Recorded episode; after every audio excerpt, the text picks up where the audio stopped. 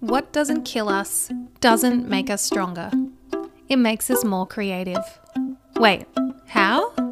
Let's find out together. I'm Dr. Marion Piper, and I'm on a mission to uncover what it means to lead a truly creative life. So if you're feeling uninspired, blocked, or just plain lost, welcome home. Hello, friends. It's so good to be in your ears again. today, today we have such an incredible episode lined up for you. It is a conversation about the relationship between creativity and mental health uh, that I think you're really going to dig. Uh, it is with the incredible Aimee Davies, who uh, runs the social enterprise called the Hey Mate Project. I actually did my mental health first aid training with Aimee recently, which was such an incredible experience. And if you haven't done that before, or that's something that interests you, I'd highly encourage you to put yourself through that course. It was so eye opening, but that's not what I want to talk about. um, Aimee and I sat down a little while ago to talk about how, uh, how Hey Mate started, to talk about her journey through um, the creative industries and her background and why she started Hey Mate. Um, so I'll give you a little bit of an intro to Aimee first. So Aimee Davies started her career in sound engineering, amazing, before opening a creative studio. During this time, she discovered the therapeutic benefits of creativity and the unique challenges faced by creative professionals. Aimee noticed a lack of medical practitioners with experience in the creative industries. And after working in the health sector and becoming a registered counsellor, Aimee combined her therapeutic skills with her creative industry experience to create the Hey Mate project. This project provides accessible, proactive, preventative, educational, and industry informed support for creative professionals. Aimee is just an absolute delight of a human, and I know you're going to get a lot out of this conversation, which covers so many different things. So get your coffee, get your tea, go on your walk, get cozy, and let's dive in. Okay, welcome to What Doesn't Kill Us, Aimee. It is so lovely to have you here. Thank you for having me. I'm um I'm very excited that we can make this happen. So yeah. Yes, as a fellow comrade in the in the fight for um, creative mental health, I think this is going to be a really interesting chat. Um, for those of you out there who, um, yeah, work in a creative field, um, who are dealing in commercial creativity. Um, what we're going to cover off today is definitely in line with that.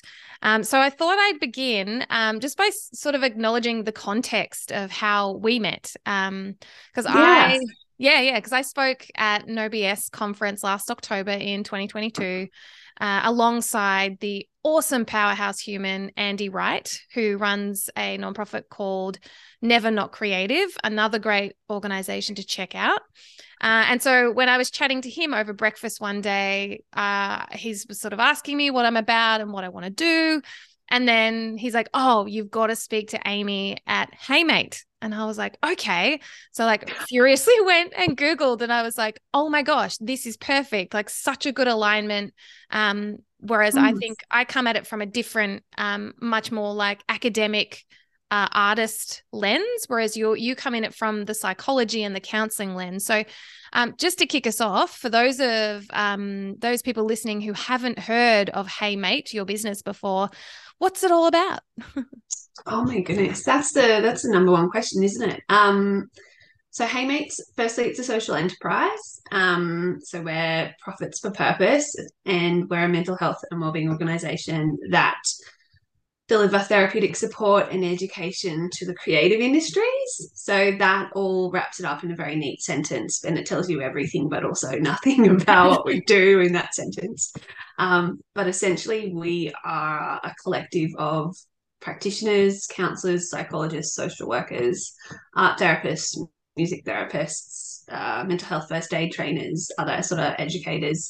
Um, and we work to support those in the creative industry. So we work across three levels. Um, one is individuals. So that could be anyone within the creative industry community, whether they're an artist themselves, someone that supports an artist, crew. Perhaps you're not creative, but you work in a creative industry, which there's actually a lot of them who usually get overlooked quite a bit. Um, you could be a tradie that plays some guitar on the weekend um, to, you know, like a full fledged artist so we can support you with like counseling and other sorts of training, mental first aid, um, all with, like you were saying, coming from that psychological, psychosocial perspective, but with a creative industry lens over the top. So we really focus on those industry specific scenarios and challenges from like a, a, personal but also like an industry point of view um, and then across the different sectors of the creative industry. So you can imagine like it's never ending and i'm always learning about a new sector or new trade um, like once a month at least. Um, and then we work with community where we will talk at like conferences or we'll partner with universities, different um, community organizations, and support through um, low or no cost training and support, webinars, all those sorts of things, just community education and, and signposting, you know, organizations and resources like ourselves, like Never Not Creative, um, like the Arts Wellbeing Creative down in Melbourne, all those sorts of things. And then we work with workplaces. So we partner with organizations and workplaces of all different sizes from community theatres where they've got three staff to um, you know large government body or tertiary education places like NIDA and we support their team to um, have workplace mental health support and education, but again with that sort of industry lens over the top, which I think is really important. Because um, I know myself and also from those that I've spoken to, you know, half of the job we do when we go to talk to someone about a workplace challenge, but also like a personal challenge, because as creatives, we're so interlinked. Um, we've got to spend at least an hour of what we do and what those sorts of politics and, and systemic issues are before they can sort of get a grasp of the whole thing. So it was really important with Hey Mate that we sort of lead with that. So all that hard work is is done for you. So um yeah, so that's that's what Hey Mate does, and and it's through working with those larger organizations that we can then um, put those profits back into like our grassroots services. So that community and individual level. So people that are experiencing financial hardship or in between contracts you know as creatives it happens it's part of the gig sometimes um, they can have that continuous support for low or no cost. Um, yeah, so it's or we can subsidize it and work with those um, community organizations and and they have the same level of support that the big guys have. So we're uh, entirely self-funded. We don't rely on grants or government body backing or, or donations. So it's um yeah, we're sort of set in the middle of the ecosystem and it's a very interesting place to be. Oh, I can only imagine. Like I, I I don't know about anyone else listening, but I just hearing you describe all of that and knowing that this level of support is out there that is specifically for creative industry people. Like I felt my whole nervous system just like exhale a little bit just now, um, because I think um, you know oftentimes the creative arts are so misunderstood just not even on a um not specifically on a product level because people understand you know what a what a gig is what a show is you know what an art exhibition is but behind that um, there's so much happening that is so specific to the creative process and the challenges that go along with that that it's so nice to see. And so like it's been a long time coming that this kind of niche support needs to exist. So first of all thank you for existing. So great um, and then the name itself, Hey Mate, which I love. Um, where did that come from? Ah, you know, I go through waves of like loving it and then being like, it actually is nothing to do with what we do. um, like we should have some sort of creative name that goes along with it. Um, but essentially, when we started Hey Mate, sorry, the bin guys there. That's okay. I can't um, hear it, by the way. I can't. Oh, hear can't hear. Oh, good. Yeah. Okay. Yeah. Yeah. Um, well, well, when I started Hey Mate, um, we were starting from like our grassroots level. So when we think about that indi- individual level of support, um, and it was really about how do we start these conversations. You know, like you said, it's something that is just at the forefront of our industry at the moment, um, and it's a conversation I have pretty regularly. Is like since COVID or since 2019, which is when Hey Mate started we're now seeing some really lovely organizations, social enterprises, charities as well, um, that are sort of like industry and peer led to make these changes. But um, a big part of it was just how do you have that conversation with A, the organization, but B, also how do you support that friend? And, um, you know, we talk about like, are you okay day or mental health first aid where you're having these conversations with someone, but it really just starts with that initial like acknowledgement of that individual. And then you know you can go down the different lenses of like seeing that person for who they are right there and then. Um so yeah so that's where Hey Mate came from and like we weren't sure where it was going to go. I actually started it with a psychologist friend of, my, of mine who um you know once covid hit it was a really hard time for everyone and she actually wasn't from the creative industry so her passion is horses, and um, she got a really wonderful opportunity with horses and um, followed that, and and it, it's worked out actually really really well for both of us. But um, it, I think if it wasn't for her to sort of be like, just do it and make that sort of start, I probably wouldn't have made Hey Mate. But um, yeah, so it, it was it's that conversation piece, and and it was originally called the Hey Mate Project, so you might see it under both names. Um, because we weren't sure how long it was going to go for. You know, it was going to be like a grassroots initiative. We were going to roll it out one summer and see how it went. And then COVID hit. um, and um, yeah, we sort of just grew from strength to strength and, and um, developed services and, and support as needed, you know, with the lockdowns or, or, or when we opened and we started going back to work. So yeah, so Hey Mate is um I can never tell say to anyone Hey Mate anymore, like as a greeting um, which I'm very devastated about because I used it quite a bit. Um, and when people say it to me, I'm not sure if they're talking about like a greeting to me or just work. Um, and it's like if I had a dollar every time, I would be able to buy myself a coffee like every day when I'm in the office because we've got a sign and people will walk past and they'll either read it or just, you know, hey mate, um, and keep walking. So, um, yeah, but no, so that that's hey mate, and that's why we we've come to be, and it it's stuck, like you said, it's sort of just yeah. what what is now, so it is what it is. Um.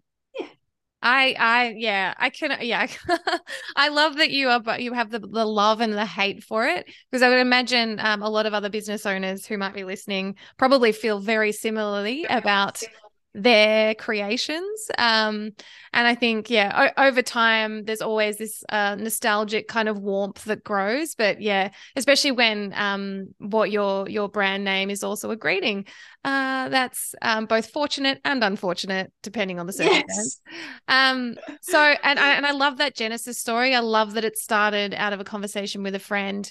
Um, but I would imagine there's there's more to your involvement in this project than obviously just seeing a need and meeting it.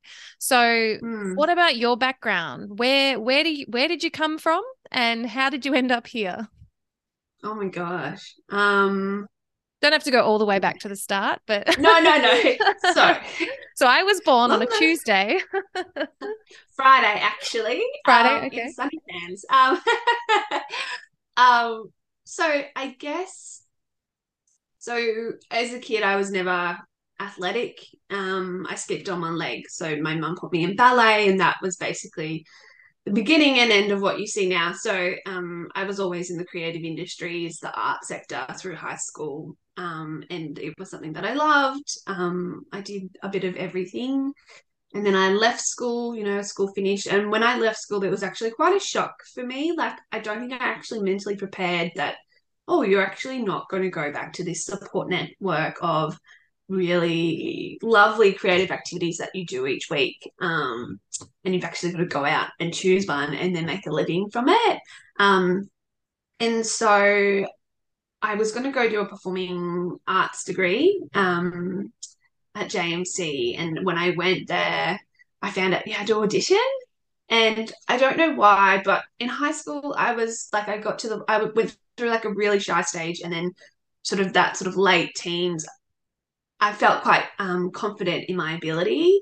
And then, but it was like once I left school again, I was back in that sort of like small fish in a big pond and um, I saw a sound and audio engineering sign, and I was like, "Oh, that's cool. I'll just do that because I don't actually have to audition or like really be creative. just go like relax and push some buttons and all that sort of thing." Now, did I know in the context and the full context of what that actually is? Is that an artist is then giving you their baby, and you've actually got to bring it to life?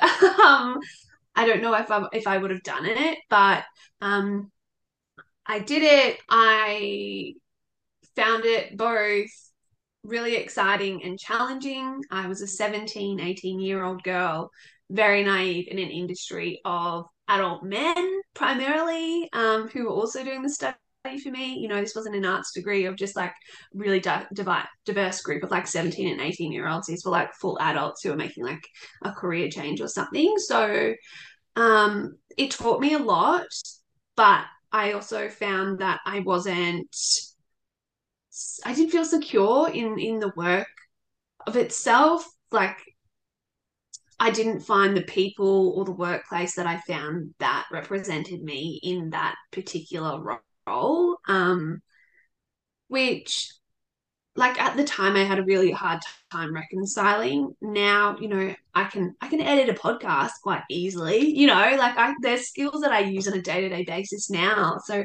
I don't regret it at all. But I I then went and did the, the performing arts degree um at an actual university. Um, which I loved, and I met some of my like dearest friends there. Um, but again, like didn't really get that like really secure job thing at the end. Um, and so from there, I just like, I was like, oh, well, I'll just keep trying things until I stick to one of them. I went and did media and communications, and then I got a job at an agency. And that was like my dream job. Like, I loved it. Um, I could wear cool clothes, and the people were cool, and the work was cool, and it was amazing. Um, and we did some work in sort of like the interior design property sector and we worked with a, a very expensive Australian brand who um, I fell in love with and I decided that I want to go do that you know I could do both. And so I I did interior design for a bit and then um essentially what happened was a family member really close to me during that time you know I was in I was in my mid 20s um, got got really ill had a really rapid onset mental illness. Um, and I come from a family of, of medical professionals. You know, my mum is a medical professional and she is very honest with like what mental health is, what physical health is, you know. So I thought I had a grasp of what it means. You know, when you're anxious, you've got nerves. When you're depressed, you're sad. And then that naivety of, of your sort of early to mid 20s on top of that. And um, yeah, it, it was like a black dog basically came and sat on my couch and like followed me everywhere.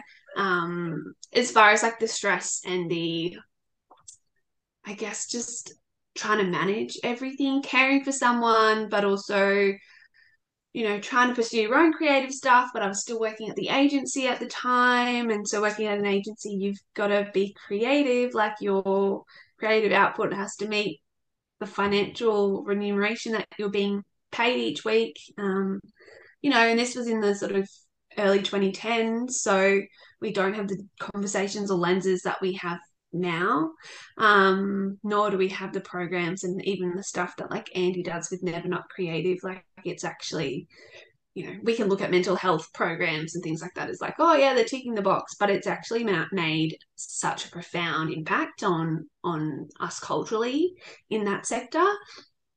Um, so yeah and i realized that I, I couldn't work and maintain my job whilst also having this happening in my life. Mm-hmm. i couldn't mm-hmm. they wouldn't reduce hours. I was you know i couldn't concentrate. All those things that you think about when you have burnout. So lack of concentration really numb to the things that you really enjoy. The creative flow's not there. Um, you're in your head so you're not responding to relationships and conversations the way you should be. So then that can cause some rupture in relationships. And us experiencing quite a bit of that at that time um, yeah, so I, I I had to leave my job and and focus on getting this loved one well, um, and then that in turn, in you know, I experienced my first bout of like anxiety. Like I'd had pre-show nerves, but I didn't actually know or knew what the feeling of anxiety was, and it was like once you experience it, oh boy, um, you can't really like get rid of that feeling ever. Like you can manage it and and it'll come and go, but like one, it's like it's like once you've had like your most favorite like chocolate or drink or whatever your vice is like imagine a life without that. Like you just can't right? And that's that's sort of how it is with me and anxiety. We're just sort of we're part of each other now um unfortunately. And uh yeah so i had to manage myself and um and my loved one and then my loved one ended up getting better and and slowly you know i got better as well to a point where i could access my creativity again and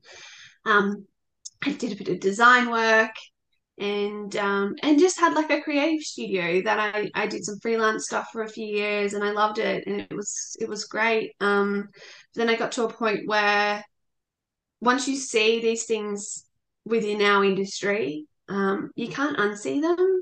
So even from like a freelance point of view, or or if I was going to like potentially interview for a full time role at somewhere, I could see the I guess the lack of savviness and awareness of this stuff that happens within the creative industries, um, both personally and also systemically, and um, and I guess particularly, you know, we've got to think pre-COVID, there was a lot of that sort of work hard, play hard. If you can't work and deliver your task, then you're just not cut out for the industry or that role, and we'll find someone or we'll replace you. Like it's as simple as that. Like um, there's not the awareness and, and I guess, understanding of the psychosocial aspects of the roles that we have. So, yeah, so I went and studied counseling and I got a job as a therapy assistant. Um, and I worked for an organization for about three years and I loved it. And it was really pointy end stuff. It had nothing to do with creative industries. It was like families and kids that had really complex trauma and relationships. And it just really showed me like how good we have it and we just actually have no idea you know unless you're in it you have you, you're not aware. And that's not to say that what we experience on a day-to-day basis isn't valid. It's absolutely valid but i think when you see young people particularly who don't have a choice in the matter um yeah it just opens a whole different kettle of fish. And i loved it. And the funding for my role ended. Um and I was like, right, well, I can see that there's these things that are happening in the creative industries. And um, although I was sort of giving support to friends, family network on like a casual basis when they needed, or they'd call me and be like, hey, do, is there a helpline or is there something that's happening? And fortunately, there were things like the Arts Wellbeing Collective that was in its sort of early years. Um, support Act was there. They didn't have the funding that they have now, but they still had some level of support available. Um, but there really wasn't something that was like inclusive and I guess in depth and I guess for for creatives. Uh, the way we're modeled is so specific um, because I've seen the challenges that charities can have when it comes to funding and, and programs can only be delivered for a certain amount of time and and all that sort of thing. So yeah, so from there, um, like I said, my my friend that is a psychologist pushed me into sort of creating it, and I was like, right, well, I'll just, you know, I'll put together this program, and then we'll see how if we can roll it out during like the summer. We'll see how it goes for a year, and then um, you know, I can do some casual work on the side and then wrap it up, or it might be something yeah. that we do yeah. for a couple of months each year. And uh, COVID hit um, that March, and then um, yeah, and then I guess mental health in the creative industries sectors blew up in our face. It was on the news. Um, and yeah, and then it just sort of went from strength to strength. So it was the best and also the worst thing that could happen to us. Um, but it really did the legwork in the messaging and the cultural change that we needed. That I think if it hadn't, I would still be having the hard slog of trying to push that messaging today. So, yeah. Yeah. When it comes to creative projects, um, first of all, before I get into that, thank you for sharing. Like, what a what a like beautiful journey and oh, quest through you know, a, um, you know, a life, a very, very creative life. And so I'm so grateful that you're here and that you're doing the work that you do. That's number one. Thanks. Number two, number two, um, in the world that we live in now, it is so easy, and I know Andy talks about this a lot. It's so easy mm-hmm. for us to to force the blame and the responsibility onto the individual person to really take care of their own mental health, which we have to do. However, you've said a couple of times, and I, and I want to dig into this a little bit um, mm. about the systemic and the cultural context that we're in and and the role that that has to play and i'm curious um, what what you've observed through you know the last what are we now 2023 for you know for 3 to 4 years um yeah what what are the big problems and what have you seen changed oh mate um it, firstly it's crazy that it's like 3 almost four years. I know. I, I, just had like to I'm calculate that. I know. I, I had to um, calculate um, that. I was like, wait, wait, what? yeah, yeah. It's been that long. I know. Um, yeah.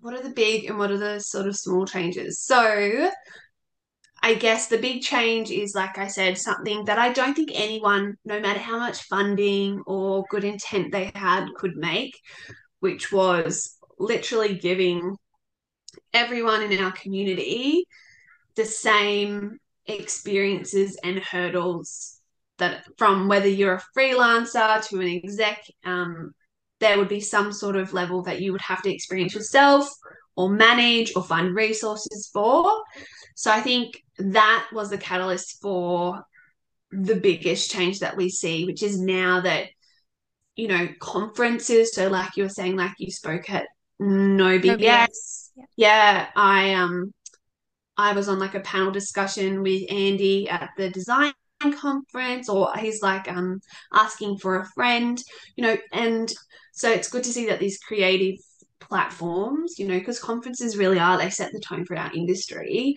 Um are including these conversations and resources and you know people like you are sharing your story and re- research um so I think it's now become, I guess, a seat at the table, which is always a good thing. Um, I guess the thing that I'm seeing that we're still trying to make change for um, is yes, we're a seat at the table, but it's not always a seat that's going to be offered or it's a box that's going to be ticked. So, yes, there will be people that will have an EAP. Um, if we're lucky, they'll have a a Hey Mate where it's a creative industry focused EAP, but the intent in the box is then ticked and that's it. Whereas mm. To create change and uh, I guess put that forefront in the workplace, it needs to be a discussion that's done every week.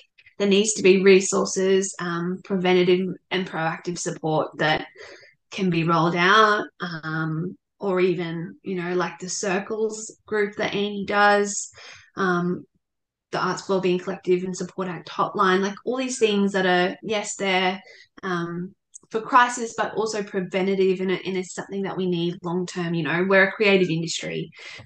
We really don't realize that our creativity is monetized, which I'm sure we're we are aware of, but we need to be in peak performance or creative flow quite regularly, right? So our well-being and being being in that really healthy end of the mental health continuum um, which when you think of like physical health think of that as like mental health. So like think of like the top end is like super fit you work out regularly you know or the fittest version of yourself whatever that looks like because we're all very different to then being like broken legs in a bed can't move at all like head to toe cast right? And and so we have that but mentally as well. Um, we can be our most um, healthy mentally version of ourselves. And then we can also be in crisis where you know the circumstances um, aren't great. So for us to be proactive and produce our jobs a lot of the time we've got to be at that higher end right? So it's in our workplaces and our industry's best interest for us to be our most healthiest and happiest versions of ourselves and most supportive right we we bring in a lot of money to individuals to companies to our economy um, we're turned to when everyone in the world has nothing to do. Um, we're not sports stars, but we're basically the equivalent in a lot of the time, you know. So the time and the energy and the investment really has to be there.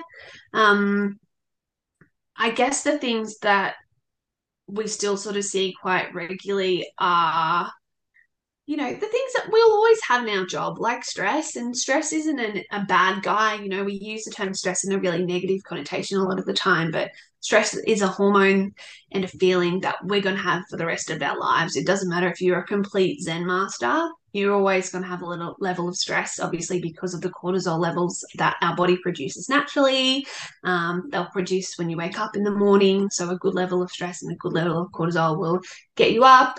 You know, you'll have a shower, have your brekkie, your coffee. You know, if you've got to make it to somewhere on time, it'll get you motivated and moving, hopefully, to do that. Or if you're like me, maybe five or 10 minutes later, but you'll get there eventually, right? So that's a good level of stress. Or it's something that, you know, if we're working for a, a project, um, we get that sort of level of, of stress, adrenaline, cortisol, we'll push through um, in a healthy way, obviously, um, finish it, and then we'll come back to base level and we won't have that sort of continuous level of stress. Um, but I think we're trying to find that that sort of balance at the moment a lot of the time, particularly with what our industries look like post COVID. Like we're open, we're sort of in our second year now of being like fully open and, and the world's open. And what does that look like? What do we need continuously? Um, and so I guess the conversations around that and um, how we think as an industry and what we need as an industry and as individuals um, is really important. You know, I spoke at a conference um, for like stage tech, so sound and audio. So where I started a couple of weeks ago, and these are tech directors of really large venues um, and also community venues um, and council run theatres. And no one in the room had their mental health first aid, which I don't know if, if you know, but it might be that I'm because it's in the bubble that I'm in. But during COVID, there was a lot of funding for mental health first aid. You know, if you found somewhere you could get it for nothing or or for a small investment, right? And it's a resource that's really valuable. in having those conversations with our team members, particularly if we manage staff, um, but no one had it. And um, the feedback was that it's a two day course. It was prior to COVID. Now it's um, a lot shorter. You can get it done in like four hours. So um, but it's that what the, it was that investment so that industry you know and those leaders that time those two days of what you needed for that certification you know it wasn't there. Whereas i guess that conversation about what we're having now so now they're an industry that's really unskilled because they had a, a max mass exodus during covid. They obviously didn't work for ages you know um, screen and television got up eventually. we were one of the places to film if you wanted to film um, but stage you know arenas you know we didn't have ed sheeran performing over covid in suncorp or, or anything like that. So um, yeah so i guess it's redefining the needs of our industry and, and what that looks like and also the skilled workers that we're going to have through in sort of the next you know, this year, next year that started uni and they're training in COVID, and also now, you know, their expectations of what their life work balance or, or the conditions of what they're happy to work to are very different to what sort of the old guard and the new guard have. Um, I don't think that either party is right because there are certain aspects of our roles, like you know, if you're in a, a, tech, you may have to work weekends and evenings, and and um, there are aspects that I guess will affect us in some capacity, but with the right support and downtime and education, you know, won't ha- harm us long term, and that the psychosocial aspects won't be there. Um, but I also think that yeah, hopefully, I'm hoping there'll be like it'll come out in the wash and there'll be a really lovely medium, or the both parties will be able to meet somewhere because they are, um, yeah, they're very adamant about what they will do, they won't do, um, and they're also aware that they've got like endless options at at their at their fingertips, right? Like I think if I did uni or I did my sound in audio and I found out that I could then go and record a podcast on my laptop, like mate, I would probably still be doing it. But um wasn't to be. So but yeah, so they're probably the the big changes and the, and the regular things that we're we're sort of seeing. And then also the sort of we're a very transient community, a lot of us, um, whether we're talking at different conferences um, or if we are, you know, on set somewhere, or if we're an artist and we're touring um, or exhibiting in different cities. So it's also maintaining those really lovely practices that we put in when we're at home and continuing that when we're on the road, when we're traveling, or redefining what that looks like. I find that's also another thing that um, we're talking about and, and sort of trying to put things in place for. Um, yeah. yeah. Oh, for sure. And um, yeah, I just love, I love that because I think people will hear this and they will see themselves both in the creative roles. So the people that are listening who, you know, are, you know, graphic designers they work you might work in an agency you might be corporate mm-hmm. side um you know but equally i think everybody knows someone who is a career creative because we're everywhere and we're in every business now um and so from thinking about it from their perspective you know and wanting to either help with the systemic change or um, support their creative friends, their partners, their friends, their family. Um, what are front on an individual level now? What is what mm. are some of the common problems that people come to Hey Mate with? Oh, great question. Um, so I guess probably coming back to what I was sort of talking about, being creatives, obviously like our creative output need needs to meet with our input that we put into ourselves, right? And trying to reconcile that and and figure out what that looks like for ourselves as an individual because workplaces can obviously help us with the psychosocial aspects um, and hopefully some level of support but they're not going to be able to manage our at home relationships or our relationships with food and exercise and sleep and any other sort of recreational activities that we have. So um yeah so it's sort of making time a lot of the time or, or revisiting that um because I think we can get stuck in the sort of taking work home with us or or we'll do freelance stuff on the weekend so we don't have time to then walk the dog or have tea with a friend or a family member or loved one so or explore something you know. I think one of the best things we can do for ourselves and we always overlook it. Um, and i was having this discussion with a friend the other day is a hobby. Like yeah, as creatives yeah we make we monetize our hobbies right? Like yeah. So the answer will be oh well work is my hobby. Like work is what my is my fun mm. which is mm. fantastic. That's a great place to be. But it's even doing something that might not be creative or you might have some interest in that you're not like professional at or fantastic at or you might be but you don't monetize it. And you fill that sort of um, creative cup up but from like a personal play perspective where the expectations are there you don't need the clients parameters, guidelines, expectations, feedback. Like it's really just something for you. So, like for me, that is gardening. I will admit that with summer, you know, I've had to um, sort of leave my garden alone a little bit and just focus on my pot plants. But like to that for me is is something I really enjoy or reading. Like I, I love reading. Um, my arts degree, I did performing arts and literature, and it was something that I've sort of really let slip for maybe mm. the last eight or nine years. And like I went to the library, I got a library membership, and it's just like I can get books on tap. Like I should show you the bag of books I picked up. like eight or nine books I've got to read in 28 days, which I don't think is realistic, but like that sort of yeah, that stuff that isn't monetized that we might enjoy, even if it's just like it's something similar to what you do, but like stepped sideways a bit. So if it's like a medium that's just slightly different that you don't want to do because you've got to, I don't know, do typography for a client or, or something like that. That's a big thing is just sort of finding that play creative side of ourselves um because as much as like watching a good movie or eating good food or hanging out with our mates is fantastic and we do obviously need it. Um they don't fulfill us or meet that sort of aspect that we do need so it f- fulfills other parts of ourselves. So that's a part that can really be lacking.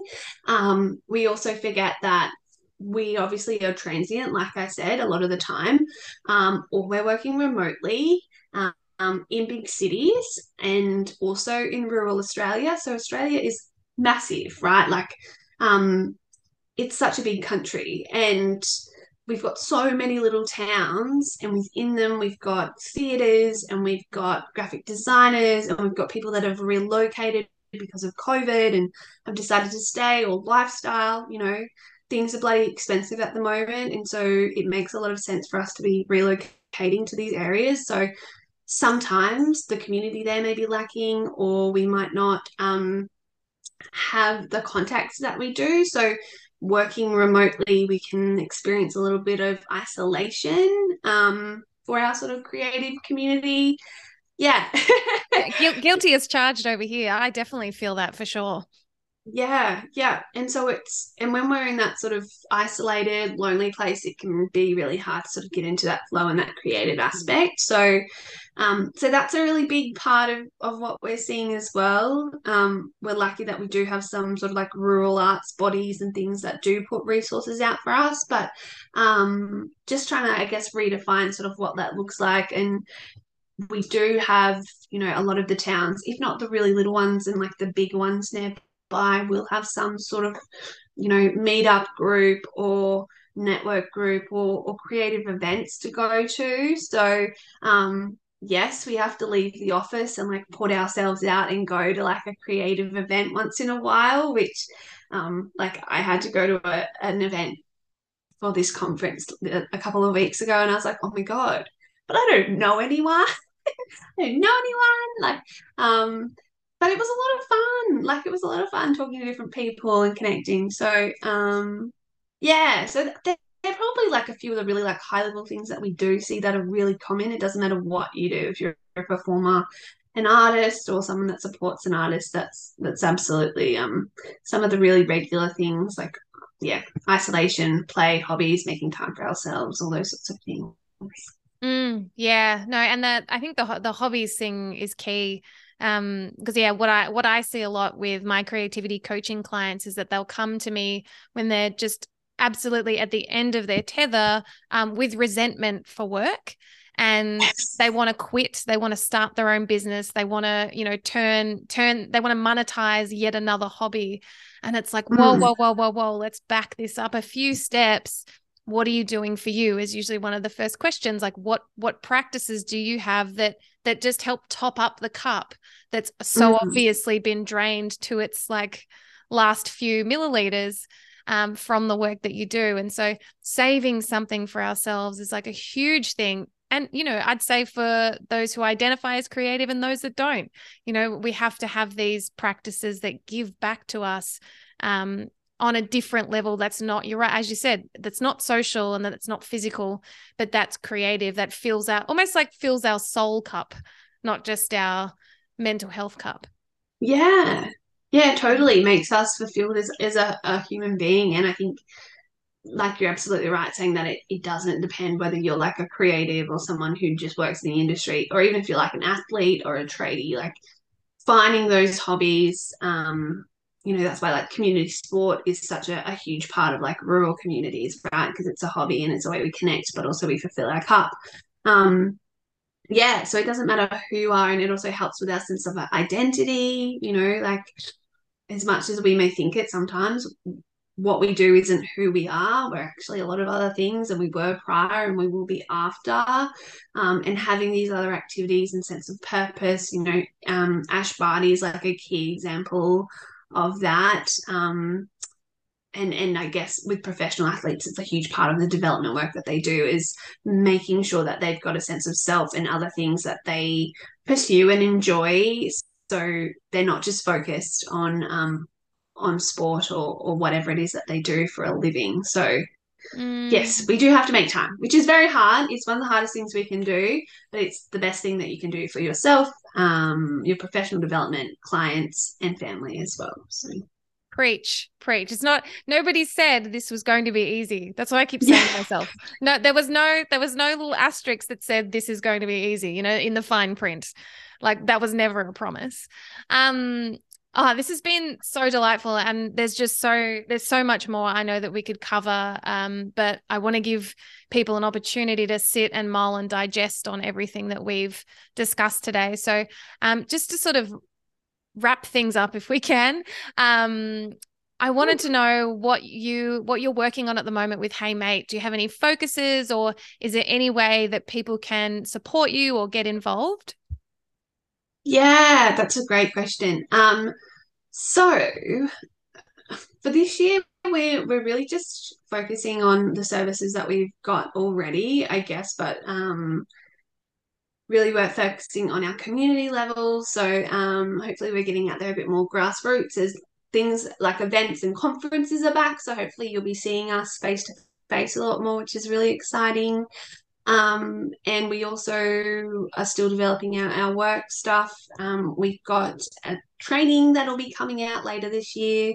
Um, but, you know, I think the one thing that I found out through Hey Mate, um, and I think it's also as creatives, when it comes to, uh, I guess, clients and supporting or, or just, I guess, wanting to support any sort of cause, word of mouth is the best thing we could do. Like, I could spend so much money on advertising, but the biggest leaps in um, community or or finding well aligned partnerships with organizations has always been through like word of mouth and sharing the work that we're doing so um so that's always a really lovely way uh yeah, or if you do have something that is coming up and you think, hey mate, would be good to pop up, but you know, physically, Zoomly, remotely, um, we're happy to do that as well. But yeah, I think just having the conversation and, and continuing it and being an advocate for it and for us as a as an enterprise, but also for all the others that are part of the landscape, it's something that um,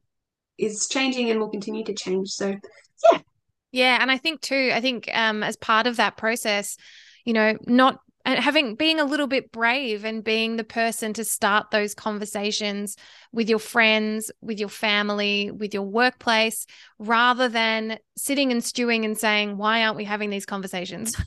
yes, I think I think it's so easy. Um, it's so easy to take the to take the high road, to take the back road. But um, if we want to see change, you know, it really does have to start from from the ground up.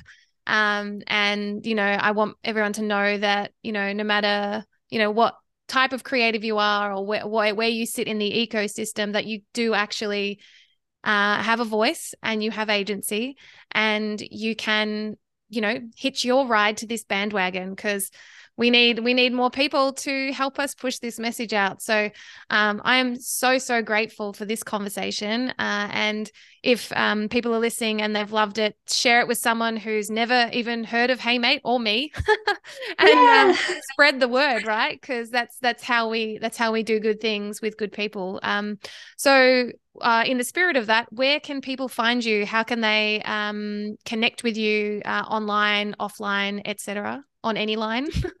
yeah. Um, so on the socials, it's the Hey Mate project. Like I said, we started with that and we're still with that. Um, but if you can't remember that, um, go into Google and type Hey Mate and we will be up there. So, um, and we're on all the platforms um, except TikTok, which I'm still reconciling. But um, I think a lot of us are still reconciling TikTok. yeah, yeah. But all the others we're on and link LinkedIn and all those good things. But um, but yeah, that's where you'll find us, and that's where you can connect with us. So, and however you want to connect, phone, email, socials, um, we've always got someone available. So carrier carrier pigeon. Carrier pigeon. I love birds. So yeah of course. Amazing. Thank you so much uh, for your time Aimee and your generosity and your wisdom. Um, it's been an absolute treat and uh, yeah can't wait to just keep keep keep riding this wave. I'm excited. Thank you. There you have it, friends. Another amazing episode. I told you. I told you that one was going to be a good one. And I'm so grateful that you stuck around for the entire thing. I have so many big interviews coming up that I can't wait to share with you that are going to be doubling down on this conversation between creativity and mental health. So stay tuned and we'll see you next time. Bye.